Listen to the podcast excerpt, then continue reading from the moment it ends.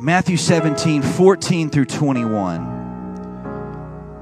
from the New King James Version. This is one of my favorite stories that's told or chronicled in the Bible. There's so many layers of revelation, there's no way in the entire world that we will exhaust all of those avenues that are in this story. But with the help of the Lord and by his unction alone, we'll cover the few that he is thinking for us tonight. Matthew 17, beginning at verse 14. And the word of the Lord says, And when they had come to the multitude, a man came to him, kneeling down to him, and saying, Lord, have mercy on my son, for he is an epileptic, and he suffers severely. For he often falls into the fire and then often into the water.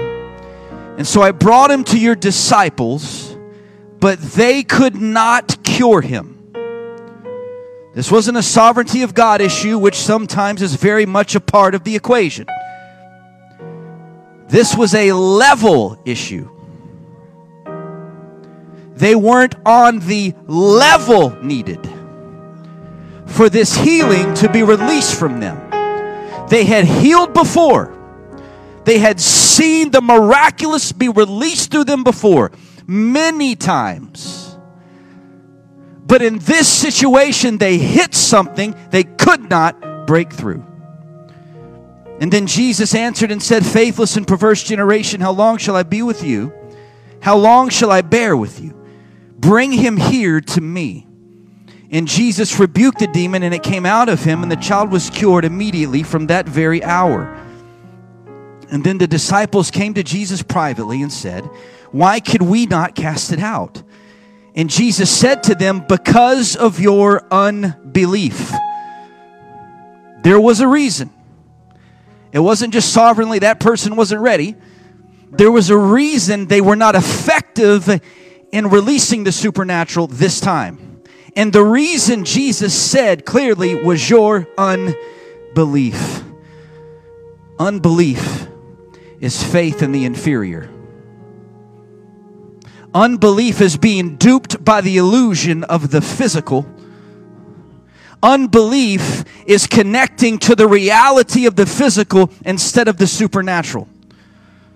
And it was because of unbelief, Jesus said you couldn't do it. For he said, For assuredly I say to you, if you have faith as a mustard seed, you'll say to this mountain, Move from here to there, and it will move and nothing will be impossible for you. Turn to your neighbor and say, Nothing. Verse 21 However, this kind, one of the most incredibly misallocated scriptures in the Bible, this kind does not go out except by prayer and fasting. You can put the kind on the devil or you can put the kind on the authority and power that came rushing out of Jesus like a river of life. I don't put the kind on the devil. Because if it needed prayer and fasting, he wouldn't have done it immediately. The kind was the power Jesus was walking in in the earth. He said, If you want to flow in what you just saw before your eyes, I'm going to tell you the formula and I'm going to tell you the recipe. It's much prayer and fasting. That's it. Don't overcomplicate it. Don't make it more than it is. It's just much prayer and fasting. So, with the help of His Spirit and His Spirit alone, I want to speak to you from this entitled thought Dimensional Growth. Dimensional growth and dimensional depth we must acquire dimensional depth now more than ever. Can you put your Bibles down, lift your hands all over this house? Can you loose your voices and join me in prayer? Lord Jesus, we thank you for your power that is in this place. We pray that you saturate us. We need you and we need your face. And we pray that you would rest upon us as never before Let us have an encounter with you that changes us forever. Let us be transformed by the power and manifestation of your presence in your spirit, in your goodness, in your holiness in this place. Let your anointing be upon us that we may declare your heart and mind with unction. Anoint this congregation to receive it as never before, and let us never be the same again. In the name of Jesus, our Christ, we pray. Can you clap your hands as you're seated?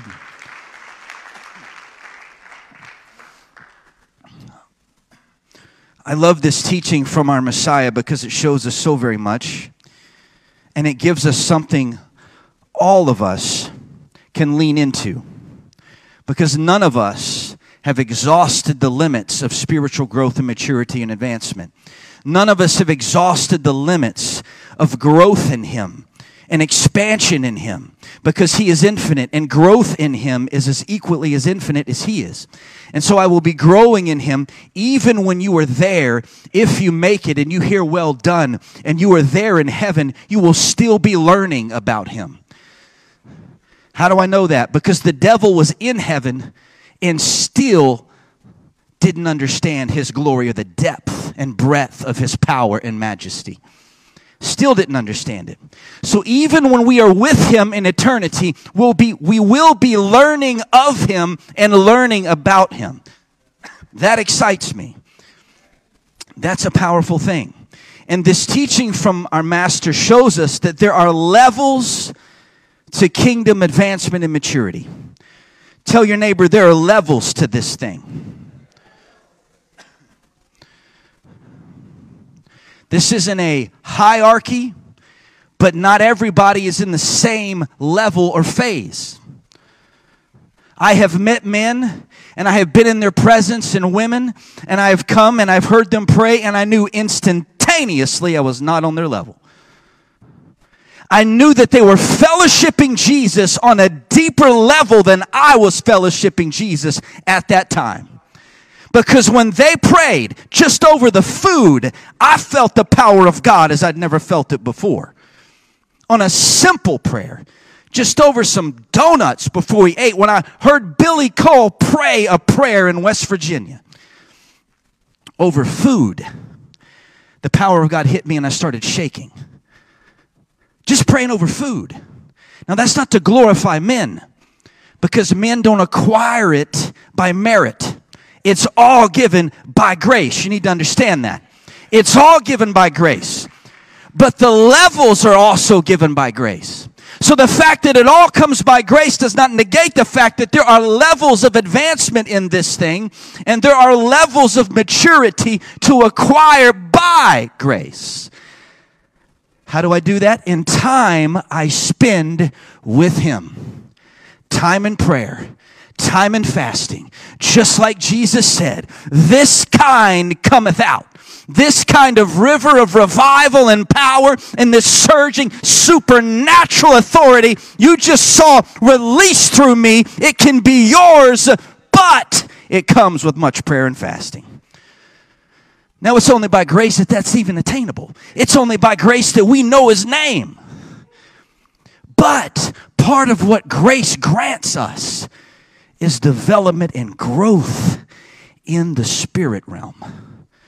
To take on dimension after dimension, glory after glory, and faith after faith of knowing Him and becoming like Him. We must acquire depth in every area of our spiritual lives as quickly as possible. And we cannot make excuses. We cannot get distracted. It is needed now. And it is absolutely essential that we become deeper as people than we've ever been before. Far deeper. This means we have to deepen our personal prayer time. If you don't have a dedicated space every day to pray, I would encourage you now to carve one out. If you're praying one hour, make it two. If you're praying 15 minutes, make it 30. Whatever you're doing, wherever you are, double what you're doing. Just get deeper in His presence. It is time to acquire depth. How do I acquire depth? Time spent with Him. Just about being with Jesus. We're going to see in Acts 19, that's all it's about. Time with Jesus. There's no re- religious secret formula. Jesus made it very clear prayer and fasting. It's prayer and fasting. Prayer and fasting. That's it. Hunger for God and encounter with God. Every great revival, from the Welsh revival to Azusa Street to the book of Acts, chapter 2, started when people were hungry for God and were praying in unity together. Every one of them. Not one of them started with a famous evangelist. Evangelists got famous out of the movement. But make no mistake, it didn't start with them. It started when people came together of different ethnicities and different backgrounds and said, We're going to love each other, we're going to support each other, and we're going to pray until the power of God falls upon us and changes our city. We're going to pray in homes. We're going to pray in churches. We'll pray in the street. We'll pray walking down the street. We'll pray anywhere that we can open our mouth and emit a prayer. That is what changes homes, cities, churches, and nations. It'll never be anything else. You don't have to have the perfect worship set. You don't have to have a popular person singing. You don't have to bring in celebrities in ministry. That's not what starts revival. It's hunger for God that starts revival. Tell me who the choir was that we're singing in Acts chapter 2. Tell me who the famous preacher was when the wind came rushing in Everybody was on their face. It wasn't about the right personality, it wasn't about the right genre. It was just hunger for the presence and power of God. That's when it begins. That's when it starts. Every time, prayer and fasting. The only way that we're going to be able to survive the shaking that's coming. The pandemic is the beginning of sorrows, my friends. Not trying to be negative. The gospel's good news. But the gospel also, and Jesus multiple times, was real with people. And if the pandemic shook you loose, you really need a breakthrough. Because that was the beginning, but the beginning of sorrows. And so there's coming a time of shaking when everything that can be shaken will and shall be shaken. So we must have an unshakable faith, an unshakable prayer life, an unshakable perspective where I cannot be shaken into unbelief by what I see with my eyes. Because the enemy, we're going to see it in Acts 19, but the enemy wants to shake you out of faith into unbelief. That's what the violent shaking of the epileptic was all about can you get shook into unbelief by what you see in your eyes? Claim a Goshen blessing over your life, and then you get hit with unexpected expenses, and you see that bank account go to nearly zero. Are you going to shake? and fall off of the prophecy? Are you going to say, I have an unshakable faith? God is going to bless me no matter what I see with my eyes. That's a prophetic paradox when what I see doesn't look like what he said. That's a prophetic paradox. What am I going to do? I'm going to keep following him. I'm going to keep trusting him. I'll share a personal story with you, not for sympathy because we don't need that. The Lord is our source. But this Saturday morning, before 8 a.m., I took a $2,000 bath in failed appliances. Before 8 a.m as my wife was on her way to a ladies' conference, Mind Games, that was absolutely phenomenal and incredible, powerful, impacting. As she's on her way, the dryer breaks. Now, dryers don't last forever. Every time a dryer breaks, it's not a spiritual attack, okay? They're not immortal, right? So the dryer breaks for the fourth time in seven days. So she tells me, okay, all right, dryer's broke. She goes to leave at 7 a.m., garage door won't open. She comes in and tells me. I go out, I look. The garage door springs had broken in two places. A man that had been working on garage doors for 32 years came out to fix it. He said, Wow, I got to take a picture of this. I've never seen this before. These springs never break twice. I'm like, Wow, how cool. Take a picture. So glad to be a part of history this morning. And so he says, Man, you know what? You know what else is going on with the supply chain and the pandemic? These things used to cost this amount, but now they're double. And I thought, Man, this is cool. What a time in history. Everything cost double, in the spring broke double. This is fantastic. So, my little wife, she's coming up here, be part of this awesome team God put together. God's about to do amazing things to the women in this church. Prophesying to you in the name of the Lord. And I'm dealing with all that. So the Spirit of the Lord hit me.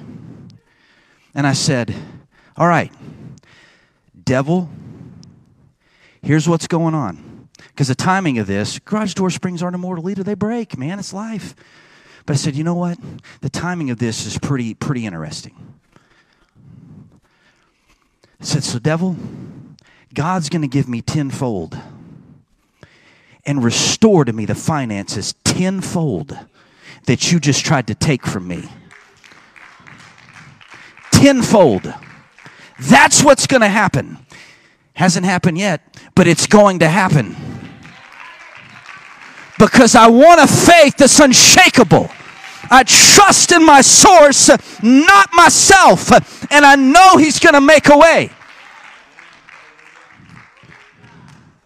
We need to acquire unshakable depth. The only way to survive the shaking is to have depth in our foundation.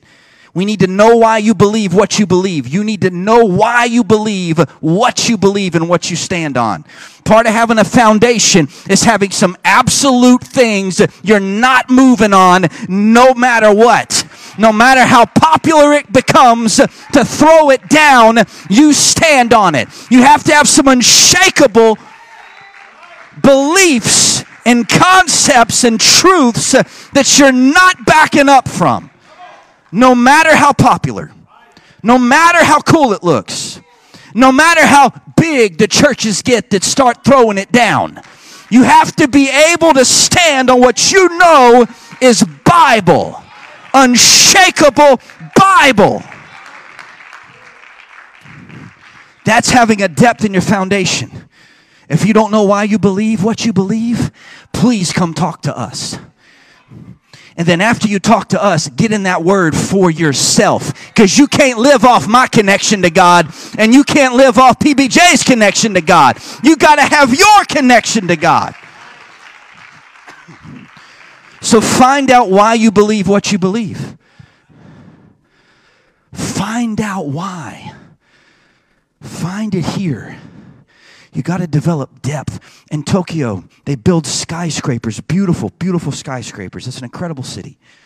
30 plus million people, biggest city in the world. They have these incredible skyscrapers and they survive earthquakes. So here's what happens they build buildings that can handle the shaking. How do they do it? They build them deep before they ever build them up. That's what God does with his people.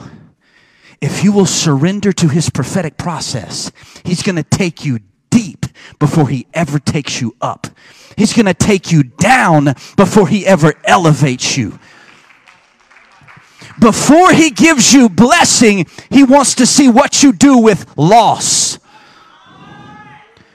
Before he makes you a trusted voice in the earth, he wants to see how you handle betrayal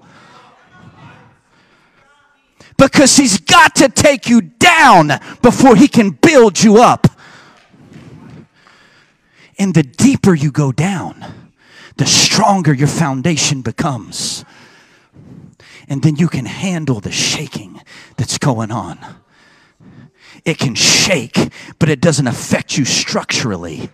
Everything you're connected to stays safe, even in the shaking. You cannot be touched. You will not fall because you were built deep with depth. You acquired some dimensional depth. And please listen to this. When I say levels, this is what I mean. I don't mean levels of elite status. You're going to do anything in the kingdom, stop that. You're not going to be a celebrity here. Doesn't get to happen. Sorry, that's not what this is about. It's not about being famous. It's not about being a VIP.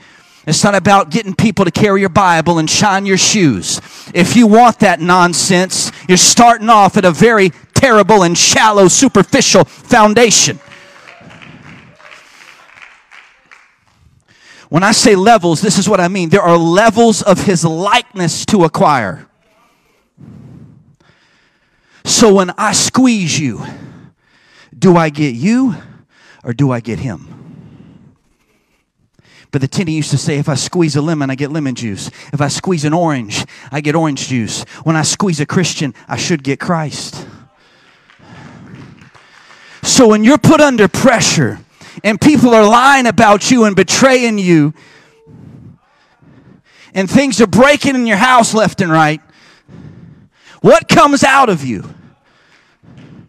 Do we get Jesus or do we get just more of you? We have to ask ourselves that. Because I've come to the conclusion there's too much me inside of me. There's not enough of Him in me. I want more of Him in me and less of me in me. John the Baptist said it this way I must decrease, and God, you must increase. I need more of you and less of me. So that when I'm put under pressure and I'm squeezed and pressed on every side, what comes out of me is your nature. What comes out of me is your holiness. What comes out of me is your power. Levels of likeness and ever deepening levels of his power resting upon us because of his likeness. It takes his character to wield his power. Otherwise, you start making it about you. And you can't survive prosperity. You can't survive what the world calls success because you make it about you instead of him. And so he's got to tear you down and he's got to build depth inside of you. There are levels to this thing. I mentioned the different people I heard pray, and the second they opened their mouth, I knew they had an altar bigger than mine. And they died on that altar more frequently than I did. That's what I mean by levels. It's levels of his likeness. When I see a man, and he's asked about the people that say he's a false prophet and he's in deception and all other types of accusations. And when I see that man break down in tears, not because of what they said, but he breaks down in tears and says, I pray for their children. I pray that God would cause them to prosper. I pray for my enemies. I pray that God would cause him to prosper in his ways. And he's crying as he's talking about how much time he spends praying over his enemies and attackers. That man has been with Jesus. That man has an altar and he dies on it more than I do. That inspires me greatly. That inspires me deeply. There was a man by the name of T.W. Barnes I promise you that had he lived in Bible times, there would be a book in this Bible called Barnes. He was that powerful of a prophet of God. My sweet mother in law had had a problem. This is early 2000s. She had a diagnosable illness that caused her entire, one entire half of her body to completely shake and tremble. Doctors could not help her, preachers could not help her people I love and respect prayed for her, and she stayed the same. Time after time, we would pray, nothing would happen. But T.W. Barnes walked up to her in the back of a camp meeting service. She was brought to him. He looked at her and said, Spirit of infirmity and torment, leave her. And she immediately stopped. Immediately she stopped.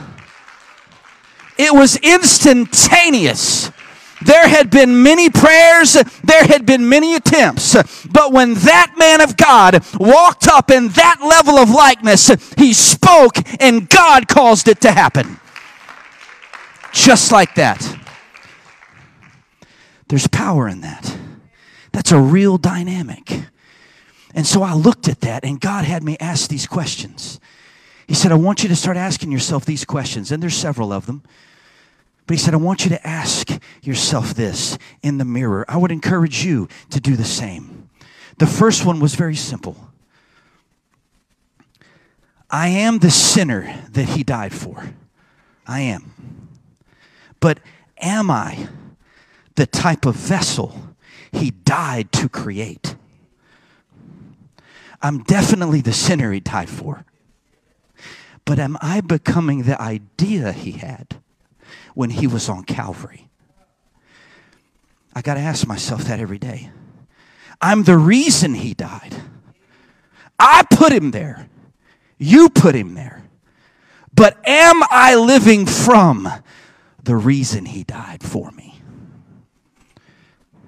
When he sees the dimension I live with him in, is that the depth of intimacy that he had in mind while enduring the abject torture of Calvary's cross? Do I spend the time with him that he was hoping for during his time hanging on a cross? Because the Bible tells me in Hebrews 12 and 2, looking unto Jesus, the author and the finisher of our faith, who for the joy that was set before him endured the cross. You don't get through the abject torture of Calvary where someone's ripping your beard out, punching you in the face, Roman soldier after Roman soldier, beating your back until your ribs are completely exposed. That's what Jesus went through for you and I just a little bit of it. You don't get through that torture. You don't get through that pain unless you're thinking about something that's going to come to you on the other side. And my friends, what he was thinking about was this church. He was thinking about you. He was thinking about me.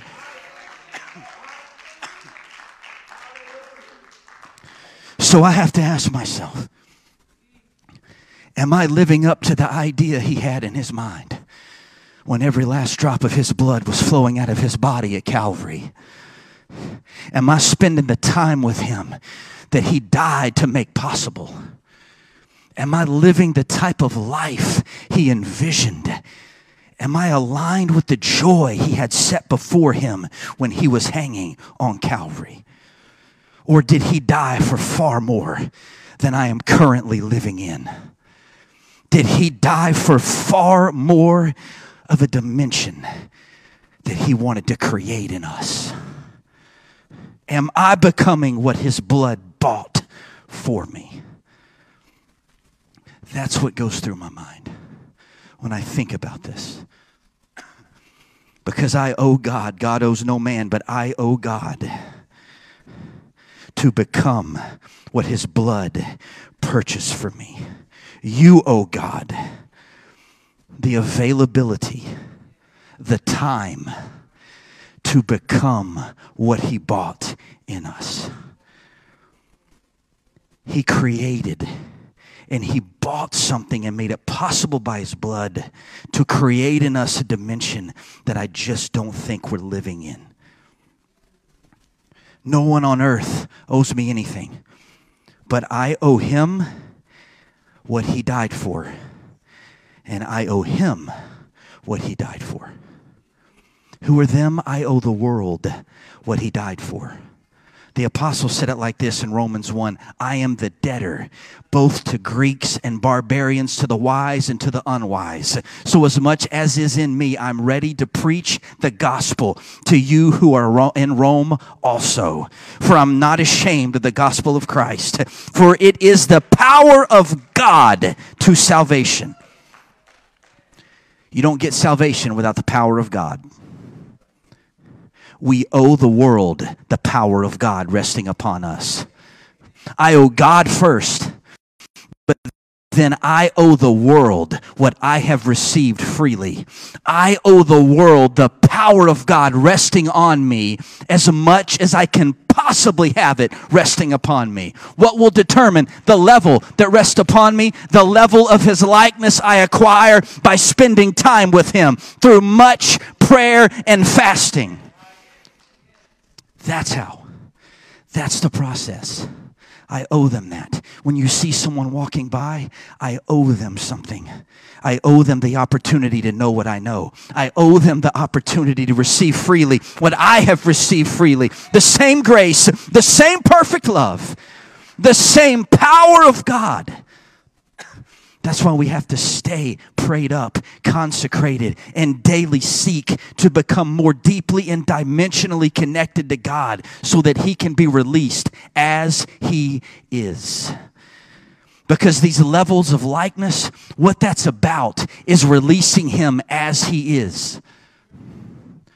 Not as I heard about from someone else but as I have experienced in my own prayer, in my own study, and my own time with Him, to release Him as He is. 1 John 4 and 17 says this Love has been perfected among us in this, that we may have boldness in the day of judgment.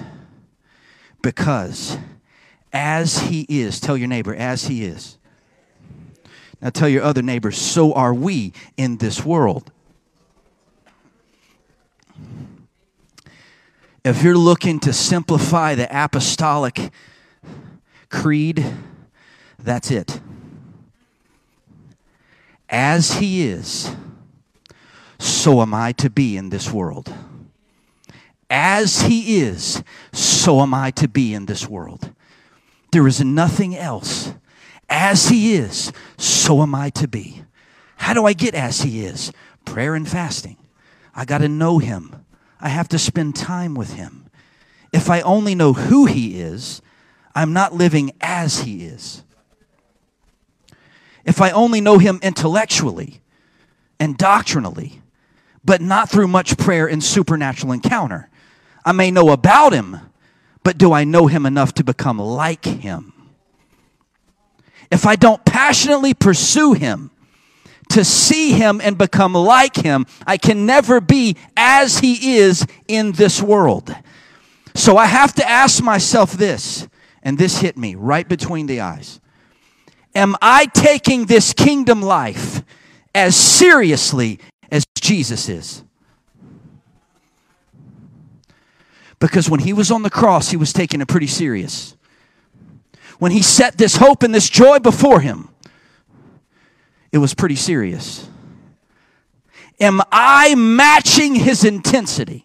Am I matching his seriousness? I have to ask myself that every day. Am I taking this as serious as he is? Because it's his good pleasure to give us the kingdom. He wants to give us the kingdom if I am taking it seriously, I have to ask myself this then why has screen time replaced prayer time? These are questions I have to ask myself. I'm not trying to be hard nosed and unkind. But what are we doing binge watching stuff? What are we doing wasting hours staring at a phone? All of us, starting with me when the world and the society we live in is literally on fire. Where they're questioning things that are absolutely ridiculous. Where they're wanting to force agendas into children's programming that are absolutely reprehensible and pathetic and weak. And we're just going to sit back and chill we have to take light just as serious as they're taking darkness. Just as serious. So I have to ask myself is the enemy taking darkness more seriously than I'm taking the kingdom? Because they don't rest and they don't stop. Because as generations become more spiritually curious, the enemy of our souls becomes more available to them. That's what you're seeing. It's unfolding every day in the news. You can read it for yourself. Every single day. The agendas, the nonsense, questioning creative order, basic science. It is absolutely reprehensible. It's darkness, it isn't light. And we can't allow the enemy to be more passionate about deception than we are about revelation. We can't allow it. We have to acquire some depth. Here's what I mean. According to a Trinity College study in 1990, there were about 8,000 practicing witches in the USA. Witches are real, it's not just a figment of imagination, it's real. Come far too late to tell me that that's not real. Ran into it in more than one country. So, 8,000 in 1990. Now, as of two years ago, there are well over 1.5 million 8,000 to 1.5 million. That was two years ago. God only knows what it is now. They're taking it pretty serious. Because as society becomes more spiritually curious, darkness becomes more available. Light has to match it. We can't be afraid. We can't bow to the mob. We can't hide in our closets while there is a full on assault for the future and the present and our children. I refuse to allow it to happen. I will be a voice against the darkness. I will be a voice against the nonsense and the chaos and the disorder and the rebellion. 100% absolutely every time I will disagree with it. Not going to be silent. So in Matthew 17, what's happening here? Because here's what happens very quickly you move into your anointing and your purpose with a divine assignment. The enemy comes against you and tries to shake you out of your faith. That's why Jesus said to Peter, Satan asked to sift you like wheat. He's asked for you, he's going to try to shake you. Right? He said, But I prayed for you that your faith failed not. He didn't say, I said, I didn't say the attack can't happen. Jesus didn't tell him you can't attack him. Jesus did not say you can't press him. Jesus did not say you can't challenge him. He said, I pray that your faith faileth not, because I'm going to make you deep so that you're unshakable. They'll come for you. You'll have low moments. You'll stumble. You'll stagger. You might even fall, but you're going to get back up because your faith will be unshakable. You will get back on your feet. You will charge the gates of hell, and they will not prevail. So there's a battle going on. When the apostles attempted to free this poor person, in Matthew 17, our, our text, the violent manifestation of the spiritual and physical issues shook them out of faith and into fear. There was a battle raging for what reality could be possible the continuation of this person's very evident and obvious affliction? Or could the reality of the kingdom of God overtake it? Because we release the reality we live most aware of. And the enemy knows that. If he can make you more aware of what's going on before you, he pulls you right out of the reality of the kingdom into the reality of the ailment, into the reality of the infirmity because it's so visible and it's so violent and it's so breathtakingly obvious that there's an issue. And it makes us think it's harder for God to do it. It's not harder for Him, it's harder for us to stay focused on the reality of the kingdom of God because we will release the reality we live most aware of. And in that moment, they became more aware of the reality of the epilepsy than the reality of the kingdom. And so the violent seizing became the reality that endured. But not when Jesus showed up. Jesus reversed it because he stayed in a heavenly reality, he stayed heaven to earth. Just like the wind and the waves pulled the apostle Peter back down beneath the water he was just walking on top of. Same principle. This person's symptoms pulled the apostles from faith to unbelief. Watch what's trying to shake you and speak the opposite. Speak the opposite of what you see. That's what Ezekiel did. He said, I see corpses. Ezekiel 37, I see bones, but this femur is about to connect to this tibia and fibia. This radius and ulna is going to come together with this humerus. Then sinew is going to form. Ribs are going to come together. Vertebrae are going to line up. Skin's going to be put upon you. Breath will be breathed into you. You shall be an army, mighty in God. Speak the opposite of what you discern and the opposite of what you see. Don't just speak what you discern. Anybody can do that. Speak the opposite of what you discern. If you walk up to someone and you discern addiction, speak liberty and freedom in the name of Jesus Christ, and it shall be given unto them.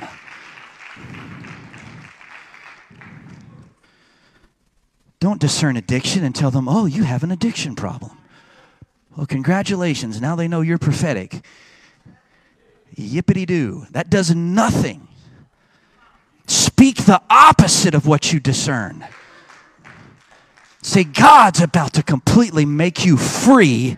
Lift your hands if you want it and receive it in His name and for His glory. The opposite of what you discern, not what you discern. Musicians, you can come, please. Thank you. Acts 19, last story, one of my absolute favorites. The seven sons of Sceva.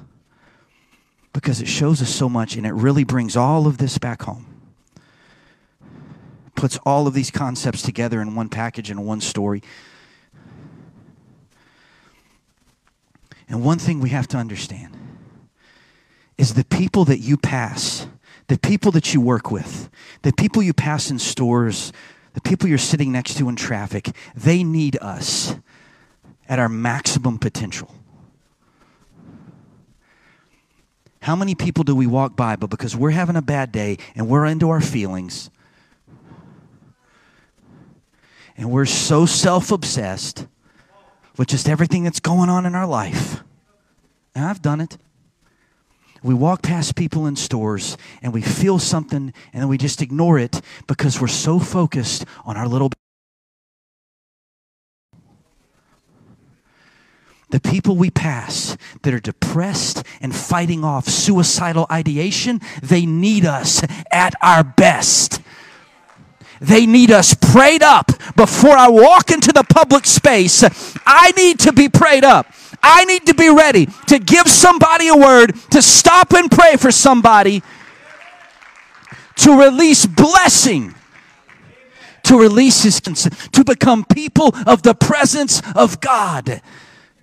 We must, we must, we owe them that. We owe them that. We're debtors, debtors to the Greek, the barbarian, the wise, and the unwise. But Acts 19 says this so beautifully. Now, God worked unusual miracles by the hands of Paul. God, I'm hungry for unusual miracles in your body again. Because you write things we cannot predict. You do things we could never imagine. So I'm asking you to bring the dimension of unusual miracles to Northgate as never before. For your glory and your glory alone. Because we have no celebrities here but you, Jesus. You're the only star of this show. And you get all the glory for everything you do. So bring it, please, upon us in this church. But they worked, God worked unusual miracles by his hands, so that even handkerchiefs or aprons were brought from his body to the sick, and the diseases left them, and the evil spirits went out of them. And then some of the itinerant Jewish exorcists, people that had success, took it upon themselves to call the name of the Lord Jesus over those who had evil spirits, saying, We exorcise you by the Jesus whom Paul preaches. So they got in trouble. Not the one I know, but the one that guy knows. Also, there were seven sons of Sceva, Jewish chief priests, who did so. And the evil spirit answered and said, Jesus I know, and Paul I know. Why do they know Paul? Only because he's been with Jesus. That's it. So, Jesus I know, you better believe they know him. Paul I know because he's been with Jesus. But who are you? Because you haven't been with Jesus. So you have no authority here because you don't know him. So we don't know you. That's the lesson. They knew Paul only because he'd been with Jesus. They knew Jesus because he's God in flesh. They didn't know them because they weren't with Jesus. They knew about him intellectually, they knew about him as a historical figure, but they did not know him personally. And so there was no authority that could be emitted from them whatsoever. Then the man who the evil spirit was upon leaped upon them, overpowered them, and prevailed against them, so that they fled out of the house naked and wounded. This created a revival. Worst altar call ever. They didn't just get beat up, they got their clothes removed from their bodies. This is horribly embarrassing. It's a horrible situation. The person stays possessed, they're beat, senseless, and stripped, and they run away in shame. And somehow God is big enough to start a revival out of that. That's why I tell you, you don't need a successful evangelist to have revival. You just need emphasis upon Jesus. Because Jesus took the worst altar call seminar in the entire universe and created a revival out of it. Only Jesus can do that. You don't get a worse altar working seminar than that. And Jesus created something supernatural out of it. The word of the Lord grew mightily and prevailed, it said people that were practicing magic came and burned their books in front of everyone because they were amazed and in awe that if you've been with Jesus, something supernatural happens in you. But you have to be with Jesus. This story proves you can't release a level of spiritual authority somebody else walks in. This is why I said if you don't know what you believe, come talk to us. But after you talk to us, go talk to Him because you cannot get by just coming to church, getting an overflow blessing off of our connection to God. Can I be bold enough to say that? You will not be successful. You will not grow deep. You will not make it in the end time if you're having to live off the overflow of somebody else's connection to Almighty God. Because when he was on the cross, that's not what he had in mind. When he was on the cross, he knew he wanted to come to you personally. A personal God, a personal revival, a personal prayer life. He wants to meet with you in your house. He wants to talk to you individually. He doesn't want to just talk to you through me. He wants to talk to you because he died for you and he loves you. So you can't coast by. Modern Christianity says you can, but the Bible says you can't. You have to have your walk with God. These people weren't daily walking with Him, and so hell didn't know them. And they couldn't release to Him what they owed Him.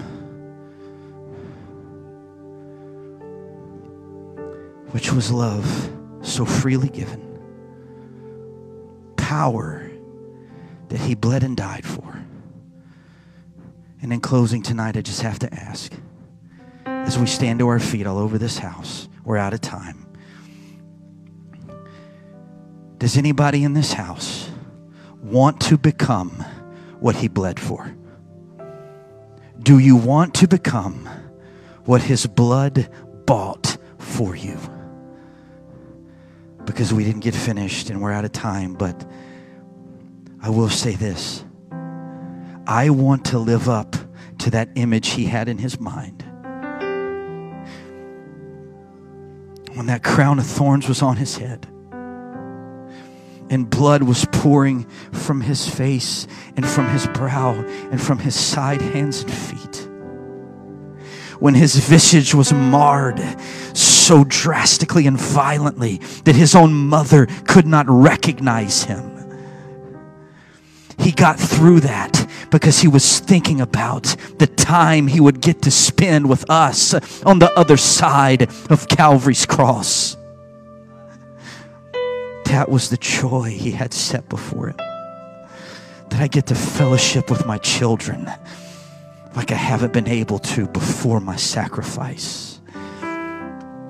I want to spend the time with him that he was thinking about spending with me on the cross.